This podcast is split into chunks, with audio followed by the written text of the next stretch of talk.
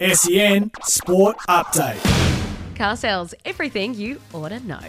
The Saints host Port Adelaide tonight to kick off round seven of the AFL. Power will seek speed on the indoor track at Marvel Stadium to avoid having its attacks suffocated by St Kilda's strong defence. While the Bulldogs are wary of Hawthorn trying to spoil the Marcus Bontempelli party, with the captain celebrating his 200 game milestone when the sides clash tomorrow, Arvo. In NRL, the Maroons will be without Jeremiah Nanai for Origin 1 after he was hit with a four week suspension for a hip drop tackle in the Cowboys' loss to the Sharks last night. In separate incidents, teammates Scott Drinkwater and Coen Hess have also been charged but will escape with fines rather than bans with early guilty pleas. And Aussie surfer Tyler Wright has sadly gone down to Hawaii's Carissa Moore in the final of the Margaret River Pro. Sell your car the hassle free way with Car Sales Instant Offer.